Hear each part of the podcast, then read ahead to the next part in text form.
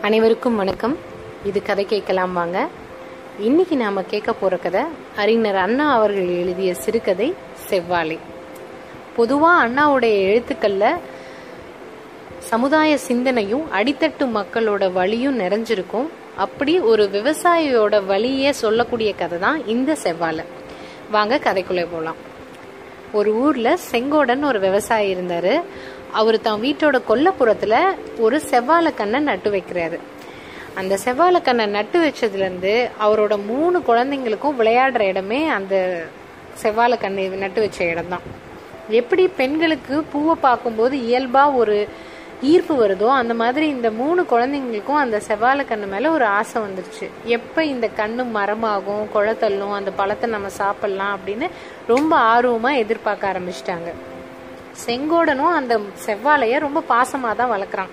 அவன் வயலில் எவ்வளோ கஷ்டமான வேலை செஞ்சுட்டு இரவுல தாமதமா வீட்டுக்கு வந்தாலும் கூட அந்த கண்ணை போய் ஒரு வாட்டி பார்த்துட்டு அதுக்கு தண்ணி சரியா பாய்ச்சிருக்கா கல் மண் இல்லாமல் பாத்தி எல்லாம் சரியாக வெட்டியிருக்கா அப்படின்னு அதை ஒரு வாட்டி பார்த்துட்டு தான் வந்து தூங்குவானே.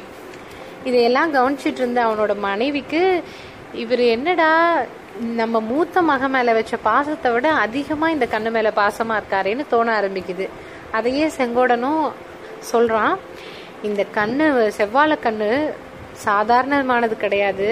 இது மட்டும் நல்லா வளர்ந்து பழம் கொலை தள்ளுச்சுன்னா பழம் ஒவ்வொன்றும் வீச்சு வீச்சா பெருசா இருக்கும். அதை பார்த்தாலே பசியே எடுக்காது. அவ்வளோ நல்லா இருக்கும். இந்த மாதிரி பழமெல்லாம் நம்மளால காசு கொடுத்து நம்ம பிள்ளைங்களுக்கு வாங்கி கொடுக்க முடியாது. விலை அதிகம்.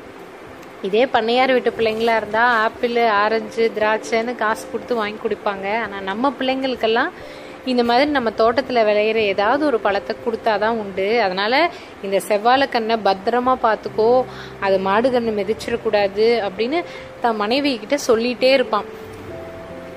தன் பிள்ளைங்ககிட்டையும் இந்த கண்ணுக்கு சரியான நேரத்தில் தண்ணி பாய்ச்சுங்க அதை பத்திரமா பார்த்துக்கோங்க அப்படின்னு அந்த மரத்தை பற்றி செங்கோடம் பெருமையாக சொல்லிகிட்டே இருக்கிறத கேட்க கேட்க பசங்களுக்கு அந்த கண்ணு மேலே இருந்த ஆர்வம் இன்னும் அதிகமாயிடுச்சு.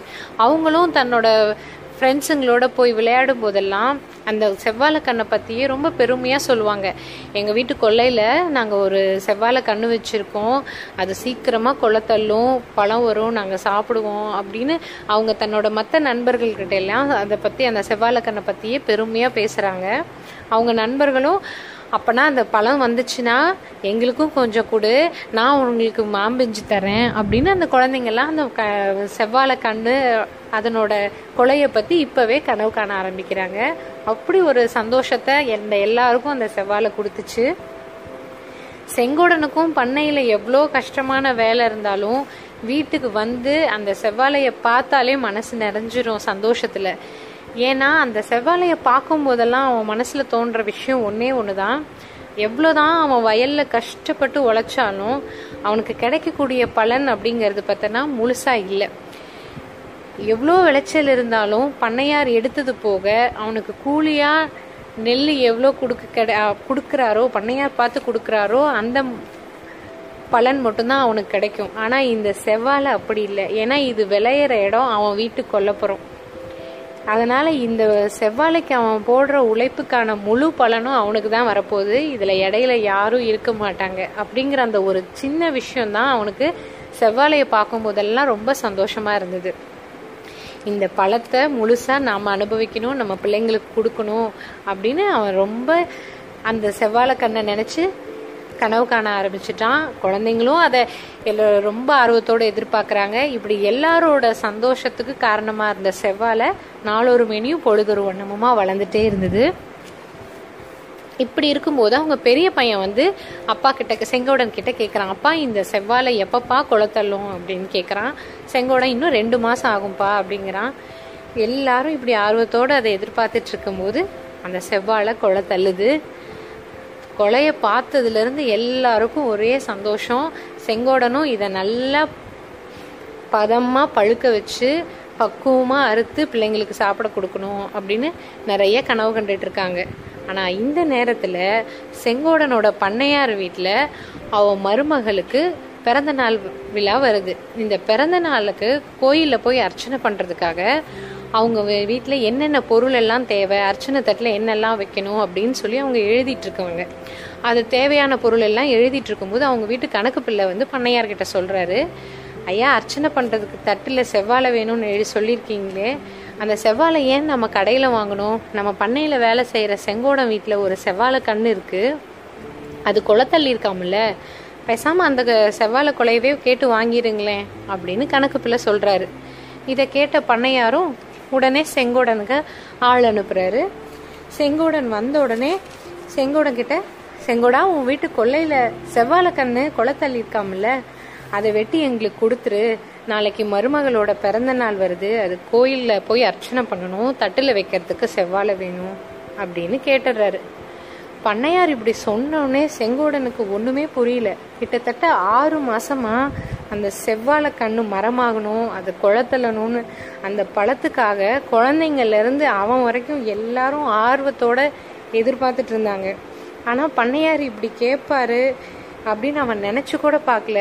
ஆனால் அவர் இப்படி கேட்டதுக்கு பிறகு நம்ம மறுத்தும் சொல்ல முடியாது. அப்படி மறுத்தோம்னா நம்ம அவர்கிட்ட விசுவாசமாக இல்லை அப்படின்னு மாதிரி ஆயிடும். என்ன பண்ணுறதுன்னே அவனுக்கு ஒன்றுமே புரியல. பண்ணையாரோட நிலைமைக்கு அவர் எங்கே வேணால் போய் இந்த பழத்தை காசு கொடுத்து வாங்கியிருக்கலாம். ஆனால் அவர் நம்மக்கிட்ட இப்படி கேட்டுட்டாரு. கேட்டதுக்கு பிறகு நம்மளால் தராமலும் இருக்க முடியாது. இதை எப்படி வீட்டில் இருக்க கொ- நம்ம குழந்தைங்கள்ட்ட போய் சொல்கிறதுன்னு அவனால் ஜீரணிக்கவே முடியல. மனசெல்லாம் ஒரே தவிப்பாக வீட்டுக்கு வரான். வீட்டுக்கு வந்து யார்கிட்டயும் எதுவும் சொல்லாமல் நேராக கொல்லையில் போய் அந்த கொலையை வெட்டுறான். இது விஷயம் எதுவுமே தெரியாமல் அந்த குழந்தைங்க வேகமாக வந்து அப்பா அப்பா பழத்தை அறுத்துட்டீங்களா? நாங்கள் அந்த பழத்தை ஒரு வாட்டி தொட்டு பார்க்கட்டுமா? அப்படின்னு ஆசையாக அந்த பழத்தை தொட வர்றாங்க. ஆனால் செங்கோட அவங்கக்கிட்ட யா எதுவுமே சொல்ல முடியாமல் ம மனசை கல்லாக்கிட்டு கண்ணுங்களா இந்த செவ்வாழை குழைய பண்ணையார் வீட்டில் கேட்டிருக்காங்க. அதனால் நான் இதை அவங்கக்கிட்ட கொண்டு போய் கொடுக்குறேன். பக்கத்தில் இருக்கிற இன்னொரு செவ்வாழை கன்று இன்னொரு ஆறு மாதத்தில் மரமாயிரும். அது கொலை தள்ளினதுக்கப்புறம் நம்ம அந்த பழத்தை சாப்பிட்டுக்கலாம் அப்படின்னு சொல்லிட்டு யார் முகத்தையும் பார்க்காம திரும்பி பார்க்காம விடு விடுன்னு வீட்டை விட்டு வெளியே ந- நடந்து வந்துடுறான். ஏன்னா கண்டிப்பாக இதை கேட்டு குழந்தைங்க அழுவாங்க. அதை பார்க்கக்கூடிய சக்தி அவனுக்கு இல்லை.